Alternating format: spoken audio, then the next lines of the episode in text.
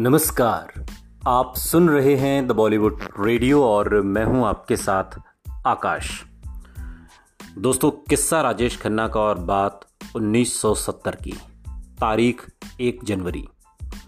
1 जनवरी 1970 को एक मशहूर फ़िल्म ट्रेड मैगजीन की कवर स्टोरी की हेडलाइन थी ए सुपरस्टार इज़ बॉर्न और इसे लिखने वाले थे फ़िल्म पत्रकार और पीआरओ शब्द कुमार लेकिन इस शब्द सुपरस्टार को राजेश खन्ना के नाम से हमेशा के लिए जोड़ने का श्रेय जाता है फ़िल्म पत्रकार देवयानी चौबल को। देवयानी फ़िल्म पत्रिका स्टार एंड स्टाइल में काम करती थी और उनका लिखा कॉलम फ्रेंकली स्पीकिंग पाठकों के बीच बहुत मशहूर था। देवयानी चौबल पर किताब लिख रही फ़िल्म पत्रकार और लेखिका सुपर्णा शर्मा बताती हैं कि देवयानी फ़िल्म इंडस्ट्री में देवी के नाम से मशहूर थी। वो राजेश खन्ना की गर्लफ्रेंड अंजू महेंद्रू की माँ की परिचित थी और उन्हीं के द्वारा वो राजेश खन्ना के संपर्क में आई। देवयानी ज़्यादातर चमकती हुई सफ़ेद साड़ी पहनती, बाल एक विशेष अंदाज में स्टाइल किए हुए नज़र आती थी। देवयानी की पहुँच फ़िल्म इंडस्ट्री के गलियारों के अंदर तक थी और एटीट्यूड ऐसा जैसे वो फ़िल्म इंडस्ट्री की मालिक हों। देवयानी ने अपना कॉलम साठ के दशक के अंत में लिखना शुरू किया था। ये लगभग वही समय है जब राजेश खन्ना के करियर की भी शुरुआत हुई। दोनों को ही अपने अपने क्षेत्र में बड़ी कामयाबी मिली। राजेश खन्ना के करिश्माई उदय के बाद तो देवयानी ने नियमित रूप से उन्हें अपने कॉलम का हिस्सा बना लिया। सुपर्णा शर्मा बताती हैं कि राजेश खन्ना देवयानी के लिए जैसे एक ऑब्सेशन बन गए थे। ऐसा नहीं था कि वो उनके बारे में सिर्फ़ पॉजिटिव ही लिखती थी, लेकिन वो जो भी लिखती उसे पढ़कर महसूस होता था कि वो राजेश खन्ना को अच्छी तरह से जानती हैं। मराठी पत्रकार और एंकर सुधीर गाडगिल उस दौर के साप्ताहिक मराठी अखबार मनोहर में देवयानी के कॉलम का मराठी में अनुवाद करते थे। वो देवयानी के साथ अक्सर फ़िल्मों की शूटिंग कवर करने और फ़िल्म स्टार्स के इंटरव्यू के लिए भी जाते थे। सुधीर बताते हैं कि राजेश खन्ना और देवयानी की शुरुआती मुलाकात जो राजेश खन्ना के ठाकुर द्वार वाले घर में हुई थी। ये आराधना के फ़ौरन बाद की बात है। राजेश खन्ना रातों रात स्टार बन गए थे। देवयानी उनसे ठाकुर द्वार में मिलने गई। और वो बताते हैं कि मैं भी उनके साथ था। वो एक पुरानी बिल्डिंग का कोने वाला फ्लैट था। देवयानी ने उनका इंटरव्यू लिया। उनकी तस्वीर खींचने के लिए घर में कोई जगह नहीं दिख रही थी तो हमने उन्हें उनके बिल्डिंग कंपाउंड की गैलरी में बुला लिया। तस्वीर में उन्होंने अपनी खास स्माइल दी और मैं देख रहा था कि देवयानी को उन्होंने पूरी तरह चार्म कर दिया था। हालाँकि देवयानी अपनी चुभती हुई लेखनी के लिए पॉइजन पेन यानी कि जहरीली कलम के नाम से भी विख्यात थी। मगर राजेश खन्ना के बारे में लिखते समय उनके शब्दों में अजीब तरह की नरमी आ जाती थी। शायद ये राजेश खन्ना के चार्म का असर था। राजेश खन्ना उन्हें इंडस्ट्री के अंदर की खबरें देते और वो अपनी खास इंग्लिश का तड़का लगाकर बड़े अंदाज से उन्हें अपने कॉलम में जगह देती। राजेश खन्ना के लगातार बढ़ते सुपरस्टारडम में लोग उनके बारे में ज़्यादा से ज़्यादा जानना और पढ़ना चाहते थे। देवयानी का कॉलम उनकी इसी ज़रूरत को बखूबी पूरा करता रहा। राजेश खन्ना और देवयानी के बीच एक ऐसा संबंध बन गया, जो दोनों की ज़रूरत और फ़ायदे का सौदा था। एक पिता, एक बच्चे यह एक प्रेमी का रूप हो। राजेश खन्ना हर रूप में महिलाओं के लिए आनंद का प्रतीक थे। राजेश खन्ना के व्यक्तित्व को बयां करते हुए देवयानी ने एक बार अपने कॉलम में ये तमाम बातें लिखी। राजेश खन्ना उन दिनों वाकई जैसे एक होता है ना पारस पारस मणि पारस का पत्थर, वो बन चुके थे। हर निर्माता चाहता था कि उनकी फ़िल्मों में राजेश खन्ना आ जाएँ तो उनकी फ़िल्म सोना हो जाए। फ़िल्म इंडस्ट्री में राजेश खन्ना की लहर चल रही थी और इसी लहर में उन्होंने एक के बाद एक कई बड़ी फ़िल्में साइन कर ली। उन्नीस सौ उनहत्तर का बंबई अलग अलग सामाजिक और आर्थिक समस्याओं से जूझ रहा था। मध्यम वर्ग में नई बीमारियों के नाम पर बेरोजगारी और भ्रष्टाचार तेज़ी से उभर रहे थे। राजनीति हो, खेल या सिनेमा, वहाँ के सबसे मशहूर चेहरे कई वर्षों से वही के वही थे। फ़िल्म इंडस्ट्री में दिलीप कुमार, देवानंद, राज कपूर की तिकड़ी बरसों से इंडस्ट्री पर राज कर रही थी। लेकिन माता पिता के फेवरेट रहे ये एक्टर उनके बच्चों के जवान होने तक भी वैसे ही रोल कर रहे थे। उनका स्टार पावर भले ही बरकरार था, लेकिन वो कुछ नया नहीं कर रहे थे। पारंपरिक किरदारों के खांचे में फिट होने वाले जुबली कुमार, राजेंद्र कुमार हर फ़िल्म में खुद को एक तरीके से दोहरा रहे थे। युवाओं के मनपसंद विद्रोही छवि वाले रेबेल शमी कपूर, वज़न बढ़ जाने की वजह से हीरोइन के साथ रोमांस करते हुए जंच नहीं रहे थे। और इन सब की फ़िल्में चल तो रही थी, लेकिन एक बात तो साफ़ थी कि नई युवा पीढ़ी उस दौर में इन स्टार्स को अब पिछली पीढ़ी के हीरो के रूप में देखने लगी थी। यानी कि ऐसे हीरो जो उन्हें एक तरह से विरासत में दिए गए थे। और दिल ही दिल में किसी नए हीरो की अनकही चाहत पनप रही थी। ऐसा हीरो जो नए ज़माने की बात करे, नई पीढ़ी के जज्बात को ज़ुबान दे, जो परंपरा भी निभाए और उनकी तरह रिबेल भी हो, जो प्यार के इकरार और इजहार करने के नए अंदाज बताए। फ़ैशन के नाम पर कुछ ऐसा कर दे, जो उन्होंने देखा ना हो। नई ऊंचाइयों को छूने का सपना देखने वाले देश और समाज में ऐसी फैंटेसीज हर दौर में रही है। उस दौर में भी थी, इस दौर में भी है। उन्नीस सौ उनहत्तर के अंत में कम से कम हिंदी सिनेमा में ऐसी ही एक फैंटेसी के हकीकत बनने का वक्त आ चुका था। लेखक अभिजीत घोष ने एक बार लिखा, कोई ठीक से नहीं जानता कि कैसे औसत कद काठी और मुहासों से भरा चेहरा लिए एक एक्टर पूरे हिंदुस्तान को सम्मोहित कर गया। शायद वो देश में पाँव पसार रही बेरोजगारी और महँगाई के गुस्से से पहले मासूमियत का आखिरी झोंका था। बीते हुए दौर की सादगी और आने वाले भविष्य की अनिश्चितता के बीच की कड़ी था, या शायद ये सब कुछ पहले से लिखा था। 1970 की शुरुआत में राजेश खन्ना की फ़िल्में डोली और बंधन रिलीज़ हुई। निर्देशक ए सुब्बाराव की फ़िल्म डोली एक सोशल ड्रामा था, जिसमें राजेश खन्ना की हीरोइन बबीता शिवदासानी थी, जो बाद में बबीता कपूर बनी, रणधीर कपूर से शादी के बाद, करिश्मा कपूर और करीना कपूर की माँ। जो उनके साथ पहले रास फ़िल्म में काम कर चुकी थी। डोली एक बेहद औसत दर्जे की फ़िल्म थी, लेकिन राजेश खन्ना के सुपर स्टारडम की आंधी में इस फ़िल्म ने भी अच्छी खासी कमाई कर ली। बंधन का निर्माण जेपी ने किया था और जेपी ने इसका निर्देशन राजेश खन्ना के करीबी दोस्त नरेंद्र बेदी से करवाया।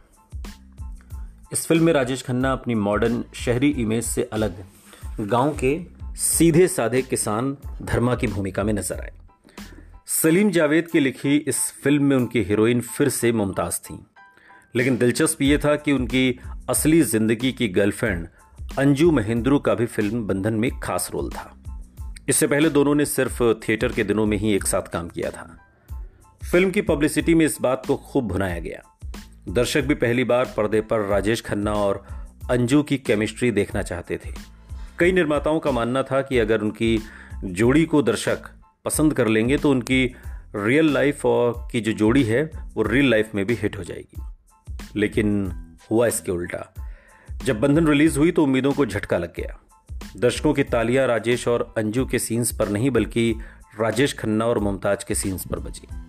फ़िल्म हिट रही, लेकिन राजेश खन्ना, अंजू महेंद्रू एक कामयाब फिल्मी जोड़ी नहीं बना सके।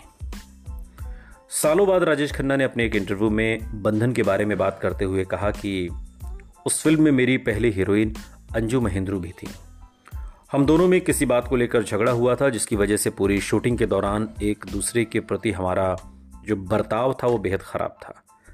जब भी मैं अपनी लाइनें बोलता था तो वो दूसरी तरफ़ देखने लगती थी। और जब वो डायलॉग बोलती थी तो मैं अपना मुँह फेर लेता था। और ऐसा पूरे शेड्यूल के दौरान चलता रहा। बेचारा प्रोड्यूसर कंफ्यूज था कि ये क्या और क्यों हो रहा है। इसका जवाब हम दोनों के पास भी नहीं था। अगर होता तो हम इतना बचकाना बर्ताव नहीं करते। मैं जानता हूँ ये सब बेवकूफ़ाना लगता है, लेकिन हम किसी वाक्य को अपनी ज़िंदगी से सिर्फ़ इसलिए झुटला नहीं सकते क्योंकि वो बेवकूफ़ाना या बचकाना था। उस दौर में अंजू और राजेश खन्ना के करीबी रहे लोग बताते हैं कि दोनों के बीच तकरार के ऐसे वाक्य अक्सर होने लगे थे।